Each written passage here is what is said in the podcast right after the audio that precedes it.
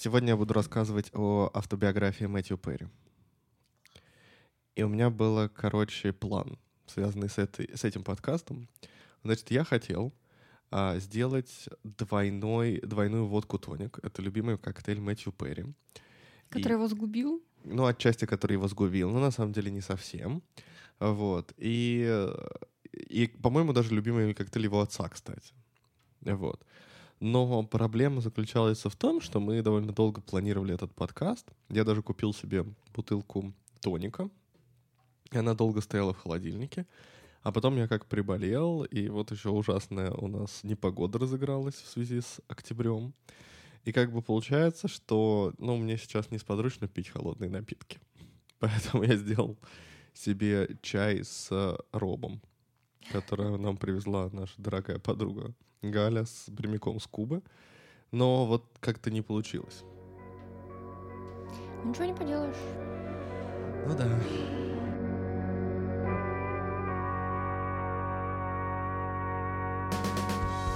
Всем привет. С вами Вика и Игорь. Это подкаст «Книжный бар». И в нем мы каждую неделю собираемся, чтобы обсудить разные книги. И сегодня я буду рассказывать, как вы уже слышали, об автобиографии Мэтью Перри, всеми нами любимого Чендлера, а, которая называется «Friends, Lovers and the Big Terrible Thing». А, она на русский не переведена, и я что-то сомневаюсь, что в ближайшее время будет. Почему думаешь, прав нету? Я думаю, что да. Mm. Ну, просто она уже начала везде выходить, mm-hmm. как мы видели там в Беларуси, я что-то видел такую, типа, на, на разные языки она, короче, была уже переведена, я во все, в Букстаграме видел а, на украинский, а у нас как бы нет. Я думаю, что просто, скорее всего, прав нет. Um, вот. Поэтому, если вы вдруг захотите ее прочитать, то вам придется выучить э, или прочитать ее на каком-нибудь из смежных языков, либо с русским, либо прочитать ее на английском. В принципе, она очень несложно написана. А, но, в общем, название можно перевести как «друзья», «любовники» или, скорее, «любовницы». И большая ужасная штука, под которой под которой он имеет в виду, конечно, свою зависимость, эм, там, алкогольную, наркотическую, в большей степени, на самом деле, в нек- ну, алкогольную в некотором смысле.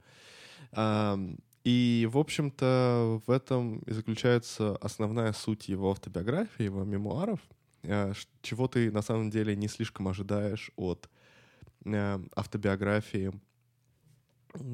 ну, как бы кинозвезды, да, и еще комического актера.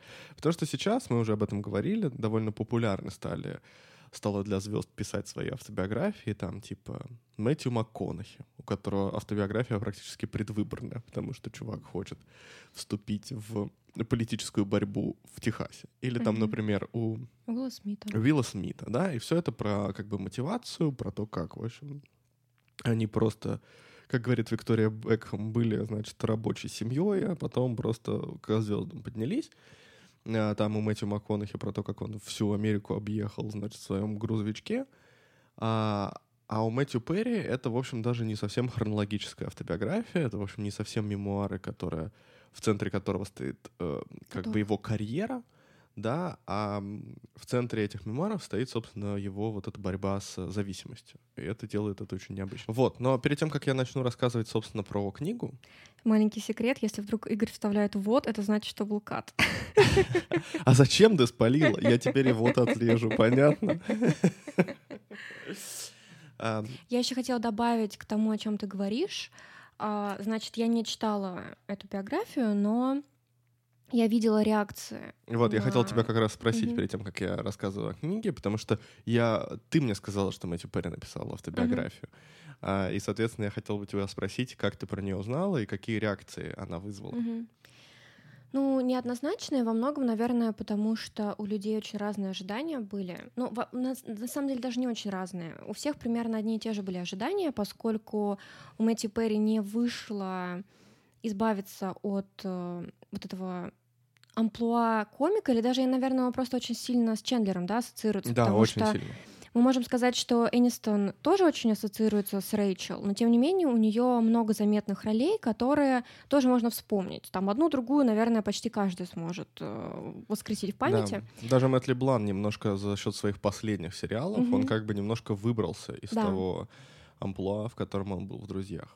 Да, в то время как э, Мэтью Перри, если начинал с того, что чуть ли не активнее всех снимался параллельно с друзьями, да, я об этом закончил, расскажу чуть-чуть. Да. да, закончил он тем, что э, ну, ни, ни в чем таком особо ярком он не снимается, да. Ну, то есть есть какие-то вещи, но имеется в виду, что широкая публика все равно оставила э, за собой вот право считать, что он Чендлер вечный.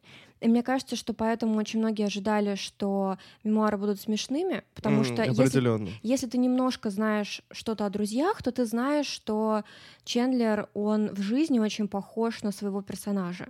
И получается, что ты как бы а, ну, я сама, возможно, этого бы ожидала, просто у меня нет теперь возможности составить какое-то мнение, потому что я сначала увидела отзывы, потом тебя послушала, да. А, очень многие ожидали, что будет весело, но на самом деле там вообще не весело.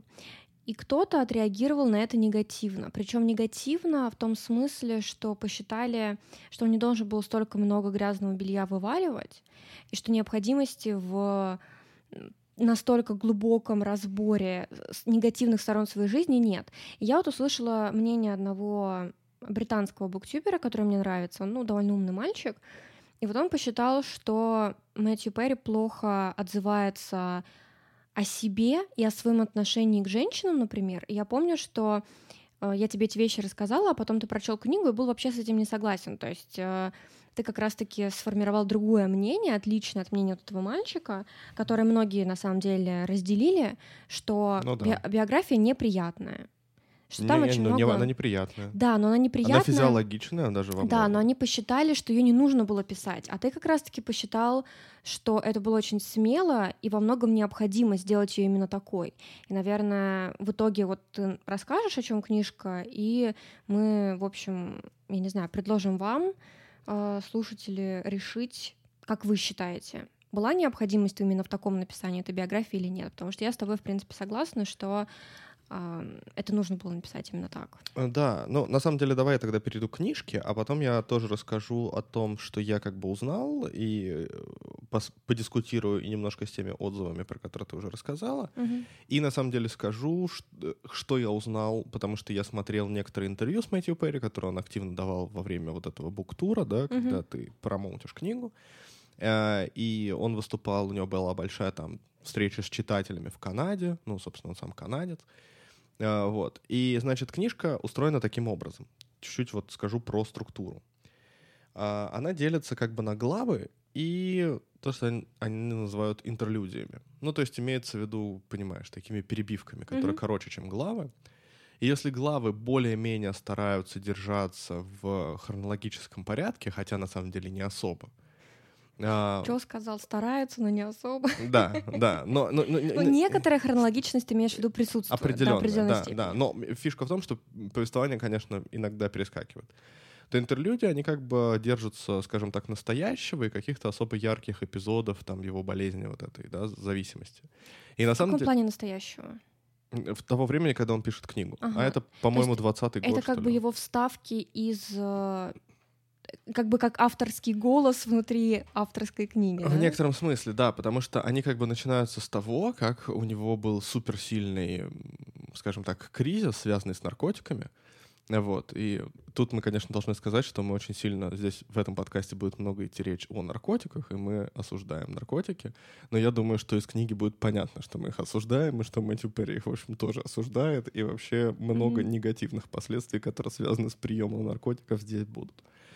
Э, и, собственно, первая интерлю... интерлюдия, с которой начинается книга, это про то, как у него было, были жуткие боли в животе, э, когда он принимал там таблетки. И, э, значит, он попал в реанимацию, и оказалось, что у него, ну, как это сказать, разорвалась киша, кишка, и ему ее зашивали. Mm-hmm. И он долго был на ЭКМО. Это, в общем, такая, как это сказать, машина, которая поддерживает в тебе там кровообращение и всякое mm-hmm. такое это как бы полная жизнь, э, полная, полная жопа, потому что... Полная жизнь. Полная жизнь. Полная жопа жизнь. Не, это полная жопа, потому что врачи как бы ее называют машиной э, Аве Мария, в том смысле, что это последняя надежда. Uh-huh. Э, вот, в общем, на ней довольно мало кто выживает, но вот ему повезло. Это произошло где-то там в районе, я так понимаю, 18-19 года.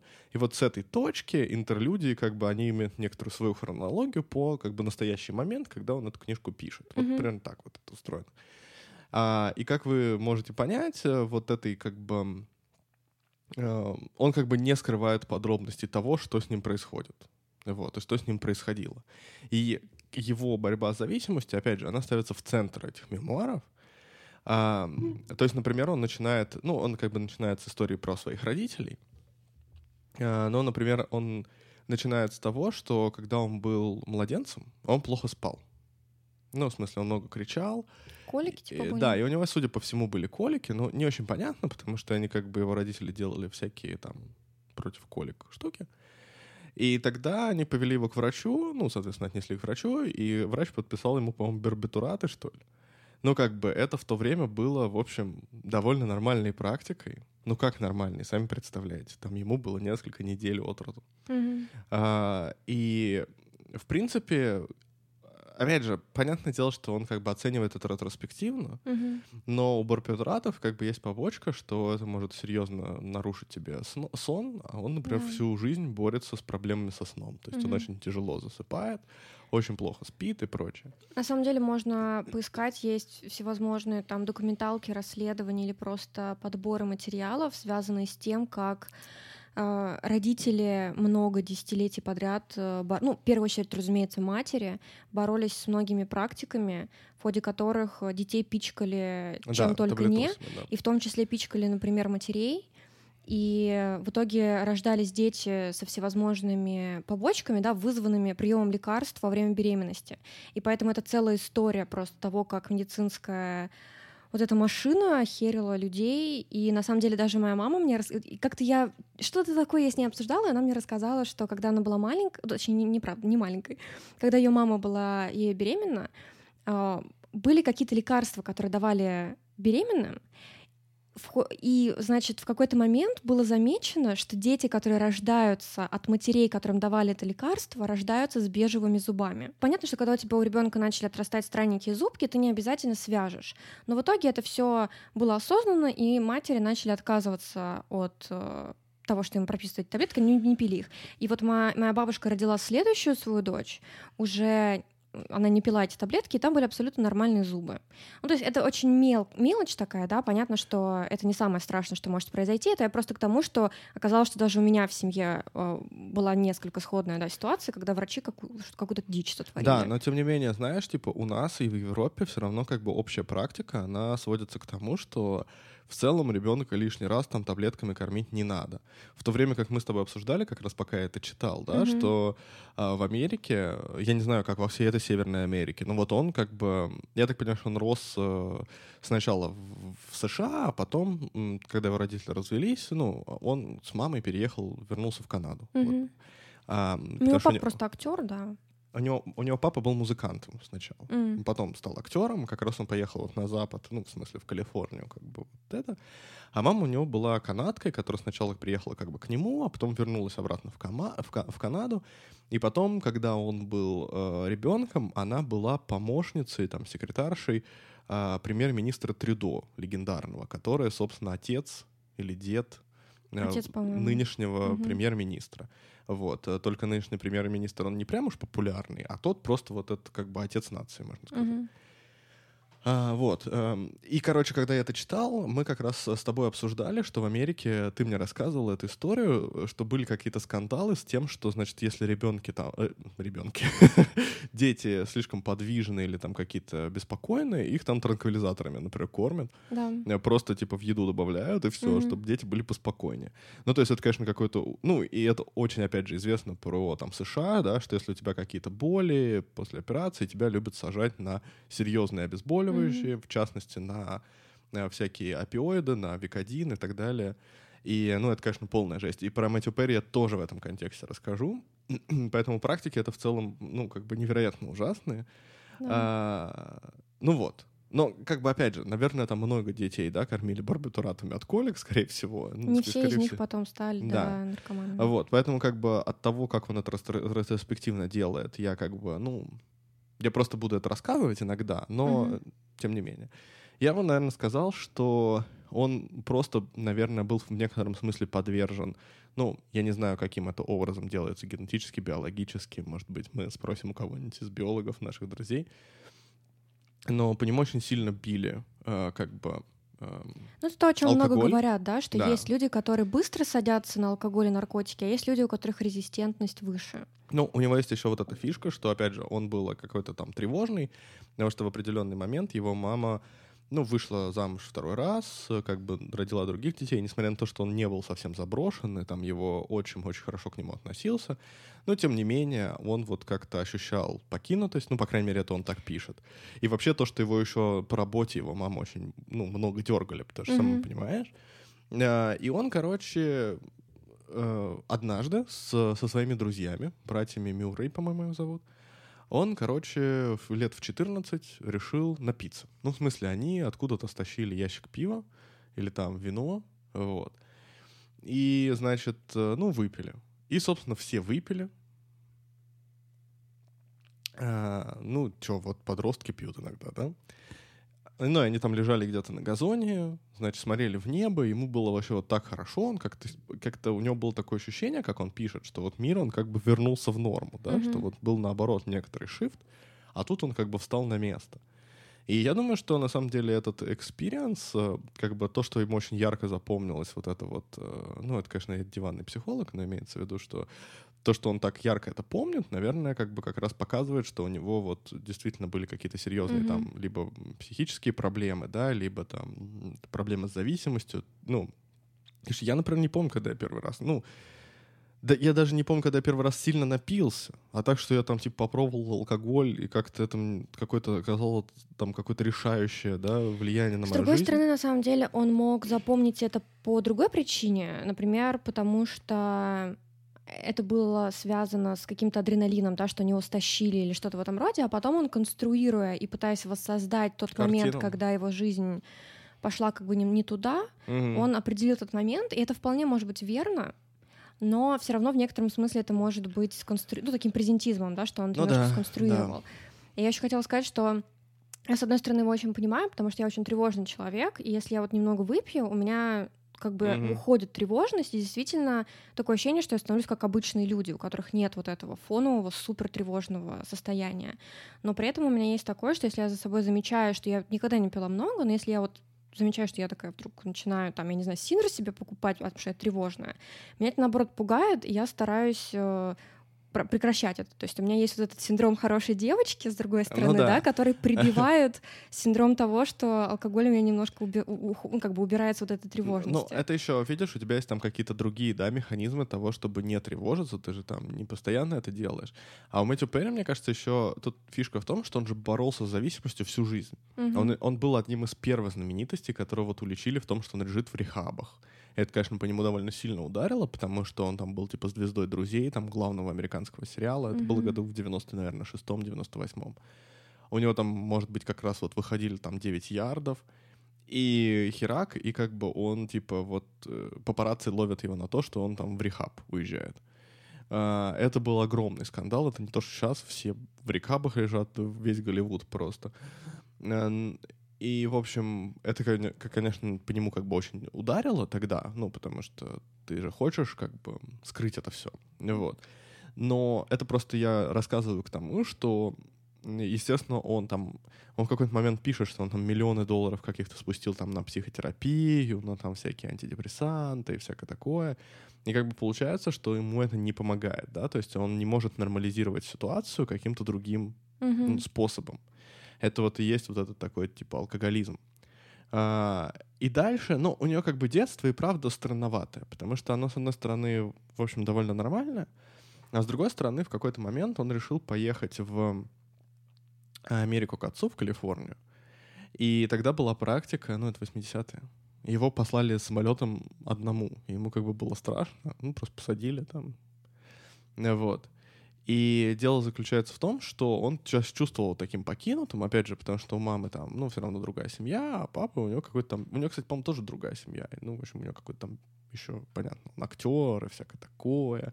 Он его по телеку видел. Вообще Америка знает вот этого Перри Старшего, потому что он был главной звездой рекламы Old Spice. И он, значит, играл такого моряка в фуражке такой, он весь такой, ну, импозантный и все такое, такой красавчик.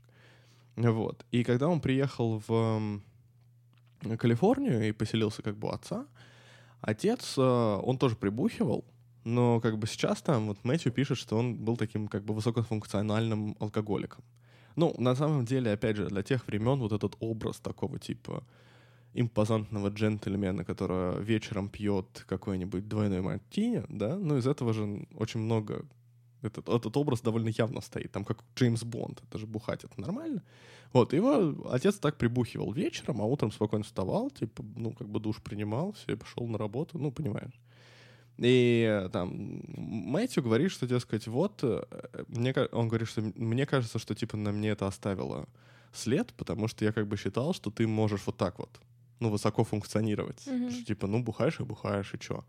И вот он там, условно говоря, там лет в 14, 16, 17 начал бухать на всяких пьянках. Ну, понятное дело, что там в Штатах это было посложнее, то есть это именно на каких-нибудь вечеринках, потому что там все-таки до 21. 21 совсем не продают. Вот, и когда он возвращался в команду, он как бы больше делал. И дело еще в том, что он вначале хотел стать, э, ну, в детстве он хотел, он думал стать теннисистом. Он очень активно играл в теннис.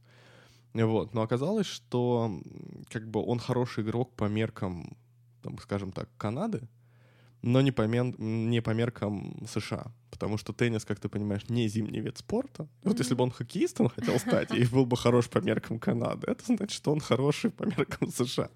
А здесь как бы наоборот. Вот. И он эту идею забросил, вот решил, как отец стать актером, и на самом деле у него какое-то время неплохо удавалось. Ну, то есть он выигрывал всякие вот эти аудишины, его брали там то в рекламу, то в какой-то сериальчик. А, и он как бы снова начал довольно много бухать. Опять же, и на вечеринках, и просто как бы вечером. И вот долгое время он был именно алкоголиком. И понятное дело, что когда его, например, взяли в друзья, а, собственно, он рассказывает, что он как бы из-за своего алкоголизма чуть не просрал друзей даже. В некотором смысле. Потому что однажды он, ну, как бы, их было четыре друга, и они регулярно бухали в каком-то там баре. Один из этих друзей, кстати, Фрэнк Азария, который сейчас тоже довольно популярный, он играл Дэвида, такого, если вы помните, инженера, который уехал в Россию, в Минск, как говорится, в «Друзьях». И он был, соответственно, ну, женихом Фиби даже в поздних сезонах. А сейчас он известен, например, потому что он играл продюсера Лили Роуз Депп в «Выдали». Mm-hmm. А, вот. Ну, такой известный тоже комический актер. И у них у всех по-разному начала, начиналась карьера. У кого-то там быстрее она стартанула, у кого-то замедлилась, как у Мэтью Перри. И какое-то время он сидел, и у него как бы почти кончились деньги. И он позвонил своему агенту и сказал, слушай, ты что мне не сказал, что у меня деньги кончились, мне там типа вообще нечем платить, давай-ка мне быстро какую-то работку. А он бухал, его иногда пере... Поэтому даже как бы он буховатый приезжал на пробы, его, соответственно, ну, понимаешь, не принимали после этого. И ему нашли какой-то супер шити сериал про, значит, Лос-Анджелесский аэропорт 21, конца 21 века, где он там какие-то преступления должен расследовать. И они сняли пилот, и это был супер говеный пилот. А, но проблема в том, что он а, был связан контрактом, и в этот же момент начинаются пробы на друзей. А, еще дело в том, что в Голливуде там вот этот период проб, он очень определенный. То есть, например, у тебя идут много проб там с апреля по октябрь, например. Ну, это называется вот этот вот э, пробный сезон. То есть, ну, они да. называют это на английском pilot season. Это когда тебя пробуют на пилоты.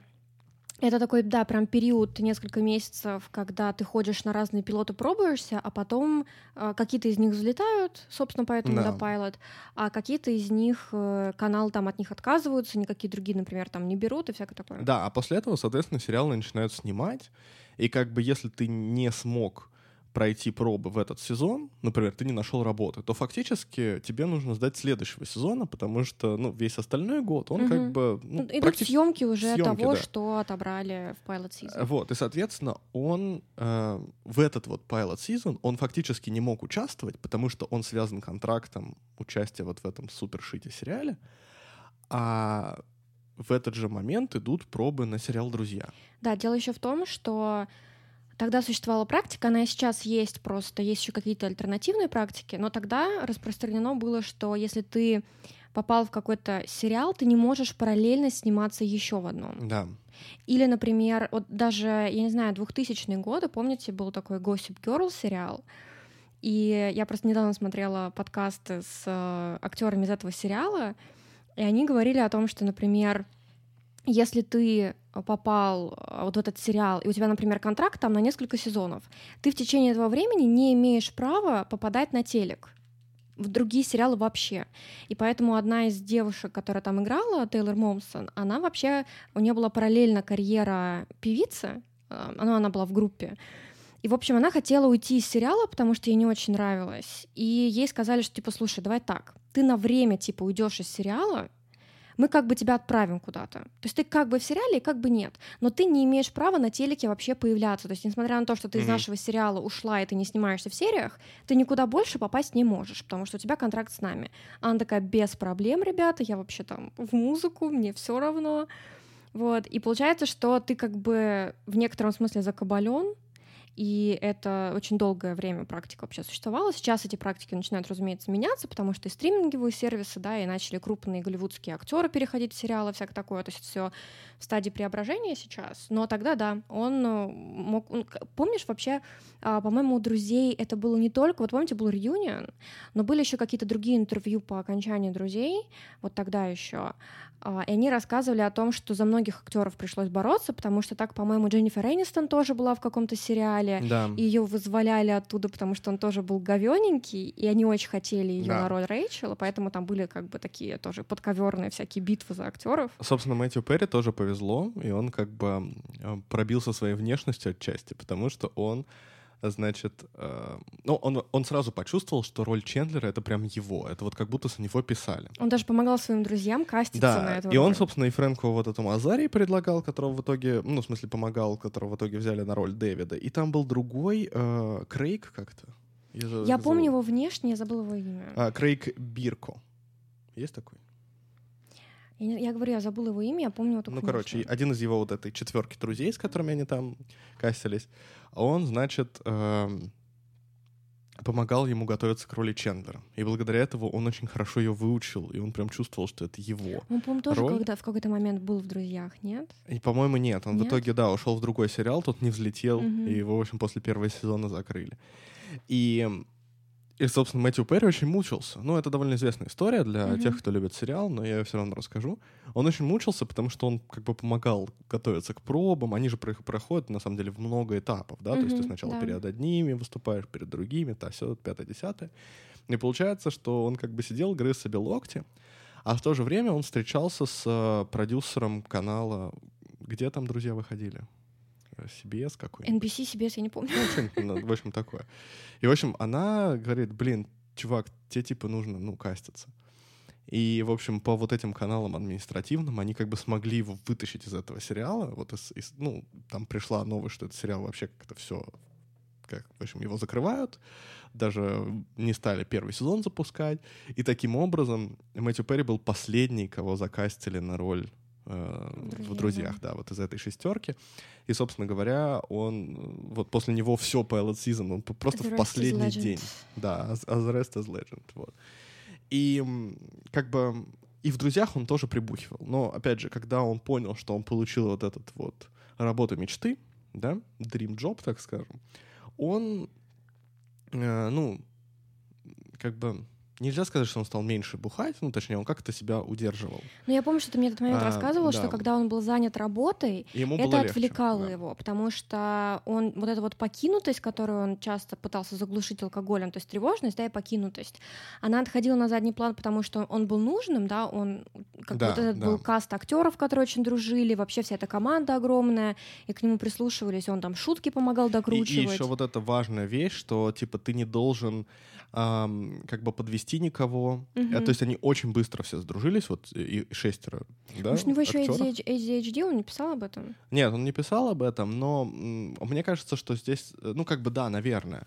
Но тут проблема заключается в том, что, опять же, его алкоголизм, он очень сильно вы, выстреливал в те моменты, когда был хиатус. То есть, когда вот заканчивался телевизионный сезон весной, угу. и, соответственно, они до все осени... разъезжались, да. До ос... Да, они разъезжались, у них могли быть какие-нибудь фильмы на съемке, если они участвовали участвовали в кино, либо как бы просто отпуск. А дальше, соответственно, осенью они собирались, и был новый телевизионный сезон. И они все разъезжались там в отпуск, к каким-то друзьям, девушкам, а он как бы снова оказался покинутым. как это не парадоксально звучит для нас со стороны, да, типа, ну, дескать, ты кинозвезда, езжай тоже на Капри, развлекись. Вот, и это как бы очень сильно провоцировало его алкоголизм и всякое такое.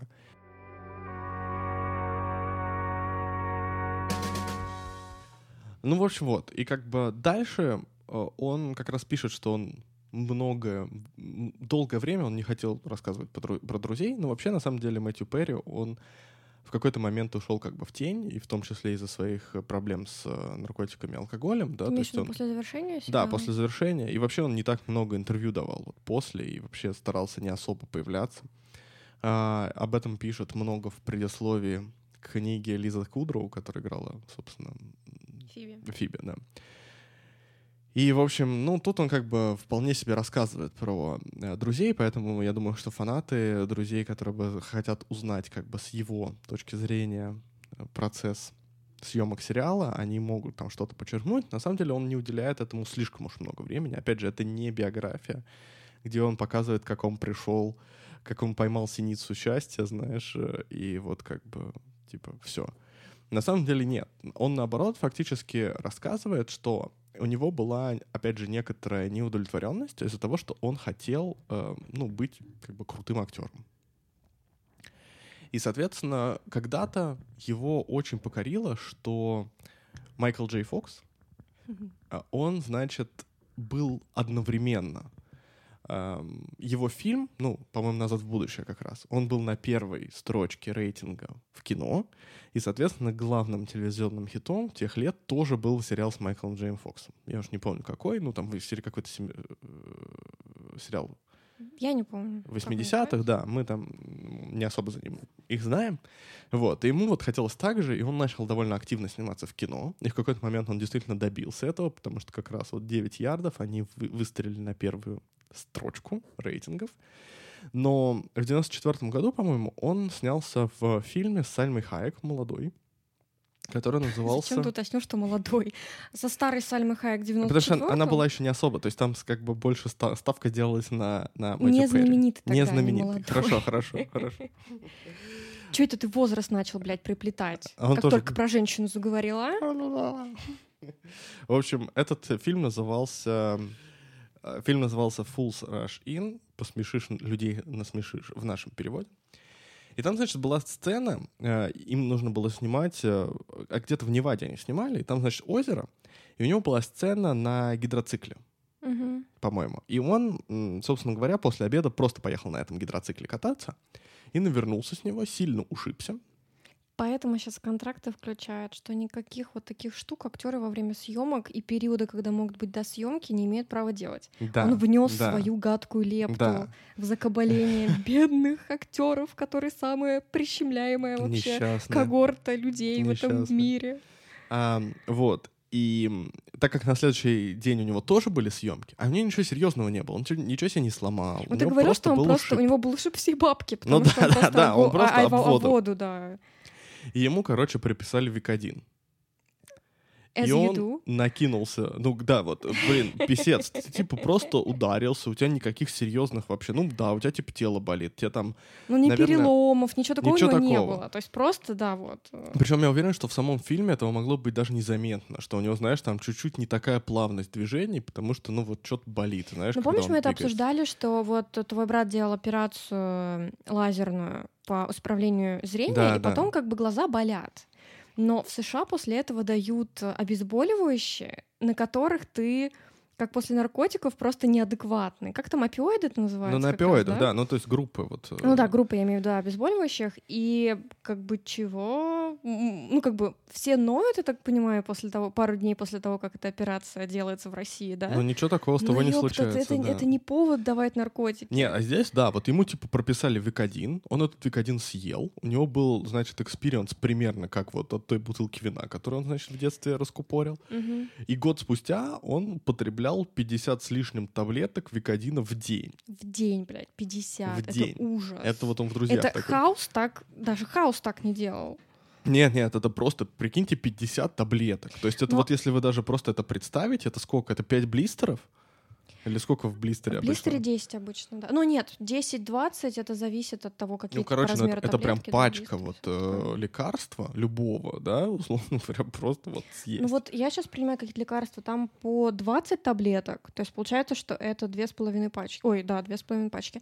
Что-то я хотела сказать. А, это на самом деле такая еще проблема индустрии, потому что сейчас же идет э, много разговоров о Аземпике, да, потому что мы вот видели Да. этот фильм про э, какая там европейская страна, где Аземпик Дании, в в Дании, Дании, да, да. что в Дании вот этот вот взрыв э, притока денег, да, через э, эти налоги, потому что Аземпик взлетел, да, но при этом Да, кто не знает, Аземпик — это лекарство, которое помогает от диабета, но также оно не оказалось, помогает что от оно... диабета, оно помогает снижать э, вес, да, потому что при диабете лишний вес может привести к... э, но оно изобретено было как, как лекарство, ну, как... Не от диабета, оно не лечит ну, диабета. не лечит диабет, но имеется Ну, в виду, от принимается для последствий, диабета, да. Для Оказалось, что диабетиков. она хорошо сжигает, э, ну, в смысле, помогает от лишнего веса, там, я так понимаю, что-то с голодом делает, и, Он, соответственно, на нем теперь сидит весь Голливуд. Он подавляет э, аппетит. Это вот Мгм. этот вот э, супрессор аппетита. И, в общем, э, ну, то есть, да, это очень обсуждаемая тема, потому что ходят всякие слухи о том, что очень много людей сейчас на этом сидит, как обычных, так и людей из индустрии Да. западной, Ну, потому собственно, что... вся, индустрия Ну да, сидит собственно, нем. люди увидели, что всякие актеры, музыканты, я не знаю, Илон Маск сидят на этом, и тоже обычные люди потянулись вслед, да. Но проблема в том, что я видела интервью, где люди говорили, что им врачи просто выписывают, они даже не знают, что им выписали Оземпик. И это какие люди? Разумеется, люди из индустрии. Потому что иногда тебе могут э, просто давать какие-то лекарства, как бы, а ты отдаешь свое тело вот этой как бы индустрии красоты, да, которая должна поддерживать тебя здоровым, красивым, поэтому люди могут ходить э, там раз в месяц на какие-то процедуры типа филлеров и ботокса, и заодно им дают какие-то таблетки для приведения себя в форму или там укола, а потом оказывается, что ты все это время тебе колят Оземпик. Да.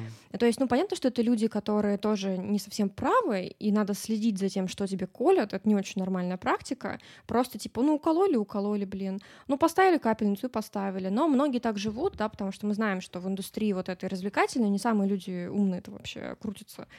И, в общем, и получается, что это вот э, зарождение вот этой индустрии, да, когда начиналось все с того, что тебе могли от чего-то очень легкого дать э, значит, опиат, а заканчивается это тем, что ты можешь не знать, что принимаешь аземпик, и именно поэтому тебя блюет и поносит постоянно. Ну да, но тут как бы, видишь, это такая дол- долговременная традиция, когда тебе барбитрат прописывают при коликах, Мгм. извини меня.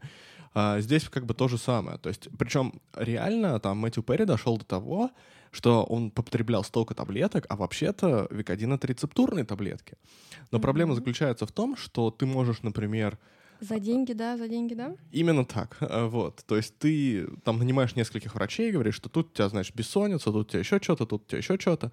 Тебе они все выписывают кучу рецептов на ВИК-1, ты, значит, ездишь это Да, но у покупаешь. тебя может быть еще и ручной врач, который у тебя может быть еще ручной врач, но Мэтью Перри, например, вспоминал, что он доходил до того, что он воровал ВИК-1. Мгм. А, вот, из домов, которые выставлены на, ну, ты можешь прийти их посмотреть перед тем, Мгм. как купить. И там, соответственно, у американцев, да, вот, например, в Таблетницы такие типа за, за, за зеркалом, да, в ванной, и там часто вот, ну, тебе прописали когда когда-то ВИК-1, вот он у тебя стоит, ты там херак его сожрал, пару таблеточек, никто не заметит, условно говоря.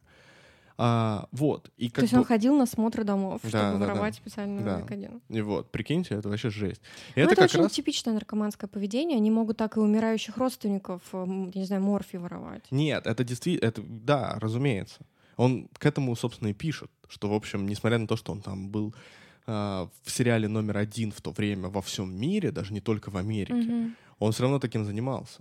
И это, собственно, он жутко потерял вес, как мы вот помним там в сериале, по-моему, третий сезон, да, там Чендлер жутко худой, просто аж крепотно худой. Да, там есть серия, где они в бейсбол играют Да, на- да. во дворе. да. Вот. И, соответственно, это как раз вот эти его там пик его проблем с- именно с Викодином, по-моему. Я помню, как ты рассказывала, что по нему можно было следить. Если он резко худеет, это значит, что он на наркоте. Если он набирает резко вес, Значит, это он значит, что бухает. он на, да, на алкоголе. Да, причем он поэтому говорит, что он, конечно, очень не любит смотреть э, как бы друзей, потому что для него это история его болезни. Американские горки его Да, зависимостей. да.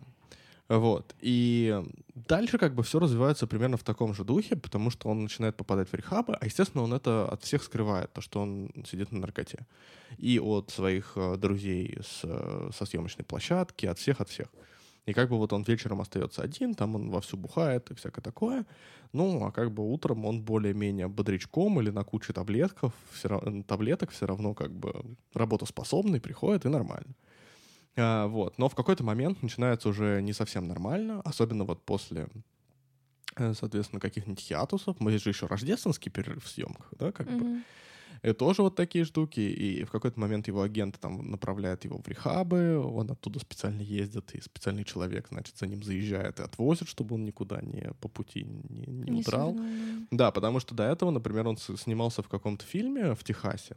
Какой-то я забыл. Это не с Элизабет Бэнкс был фильм?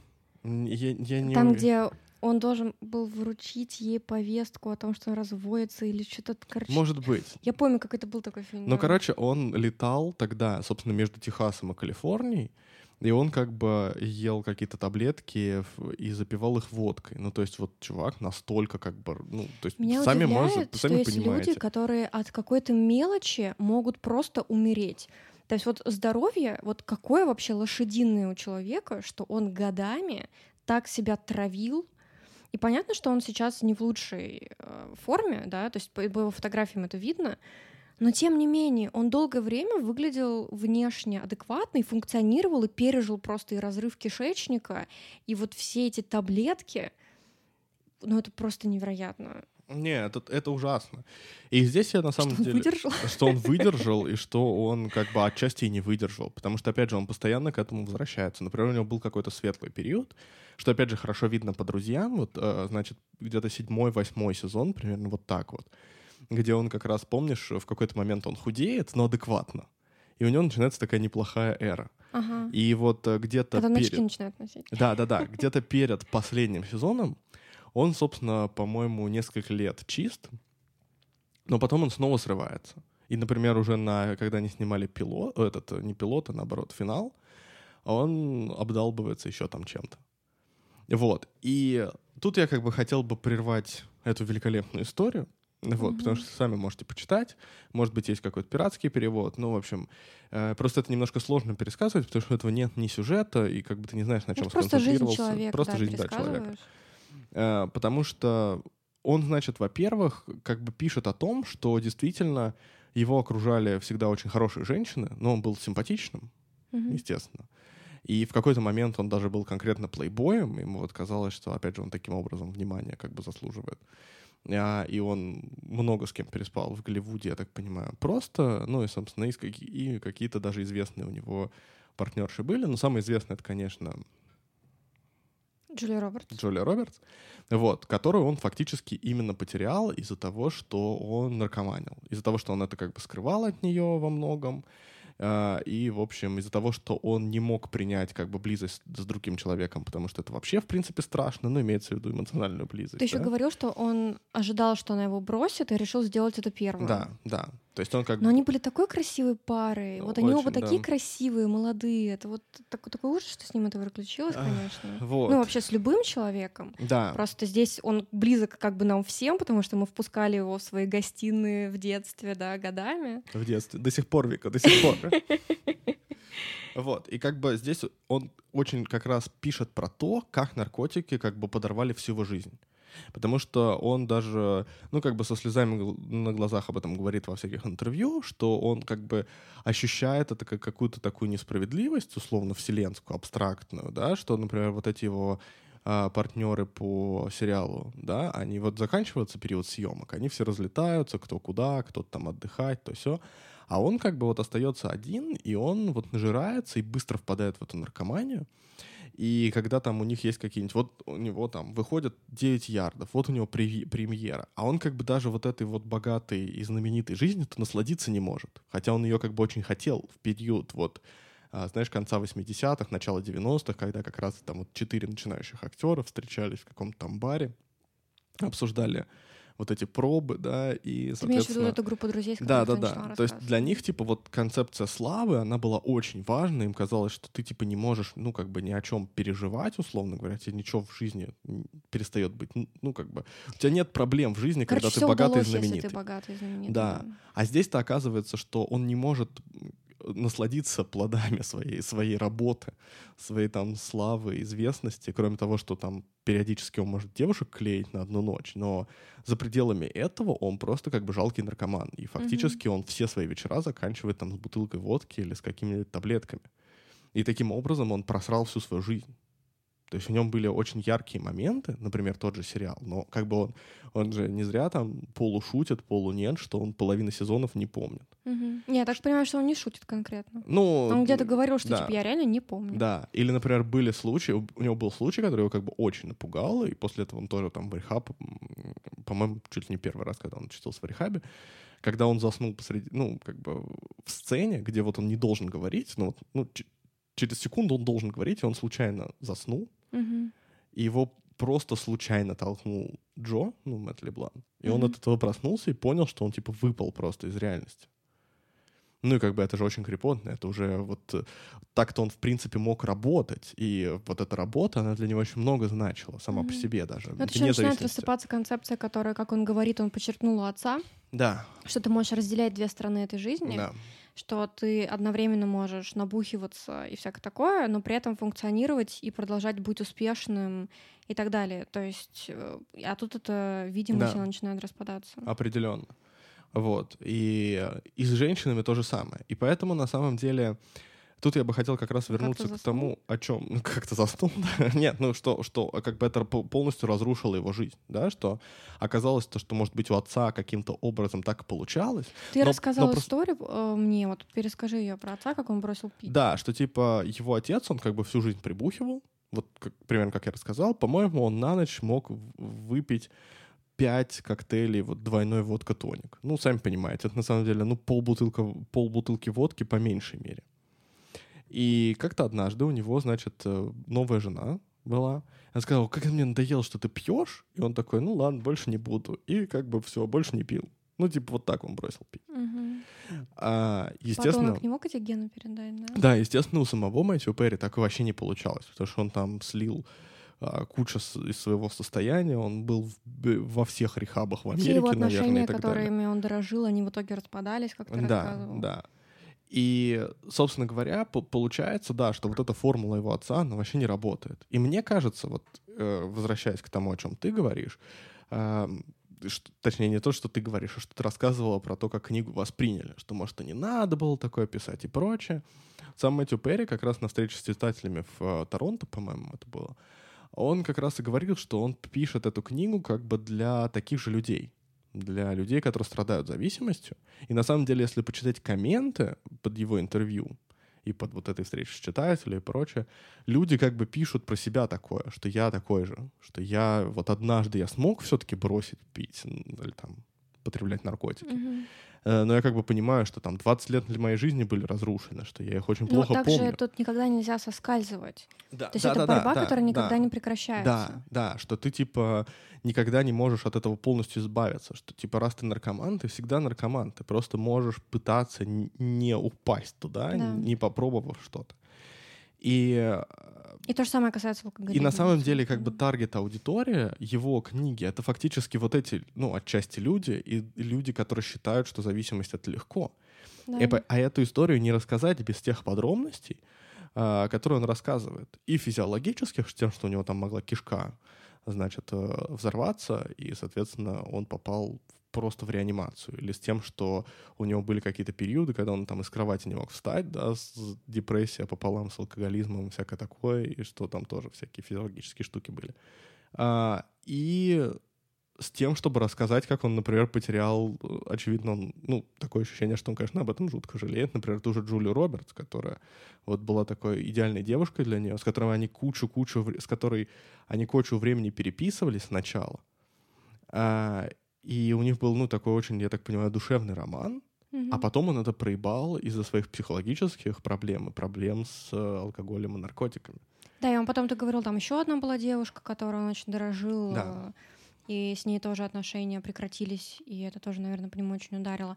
Я бы здесь сказала, что вот эта красивая голливудская картинка, для некоторых людей она очень важна, и это не то чтобы плохо, просто это еще люди счастливые, у которых, возможно, не было э, подобного опыта ни у самих, ни через каких-то близких друзей и родственников, да, потому что если ну, и это еще какое-то, знаешь, э, немножко отсутствие эмпатии. Это не обязательно что-то прям плохое, да, просто люди здесь не делают один такой эмпатический шаг, чтобы понять, что для кого-то эта книга может быть очень важна, и что это на самом деле большой героический поступок разрушить всю эту голливудскую да, прекрасную вычищенную картинку ради правды и ради того, чтобы и себя как бы излить, и, возможно, кому-то помочь, кто может нуждаться да, в такой истории от такого человека, как э, Мэтью, потому что получается, что он показывает, что зависимость уравнивает нас всех, угу. что неважно, сколько у тебя денег на терапию, на антидепрессанты, на всевозможные клиники и практики,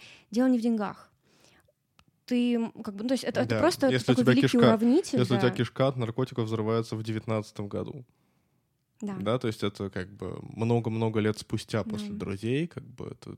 И... и действительно у него было максимальное количество ресурсов, и, к сожалению, это не помогло, и поэтому это важно, потому что ты можешь считать себя неудачником, и вот это вот все и винить вот себя. Это, да. вот эта вот разрушающая спираль, которая начинает закручиваться, да, и это полезно увидеть что не только ты не один такой, а что люди, которых ты можешь боготворить, они через что-то такое прошли.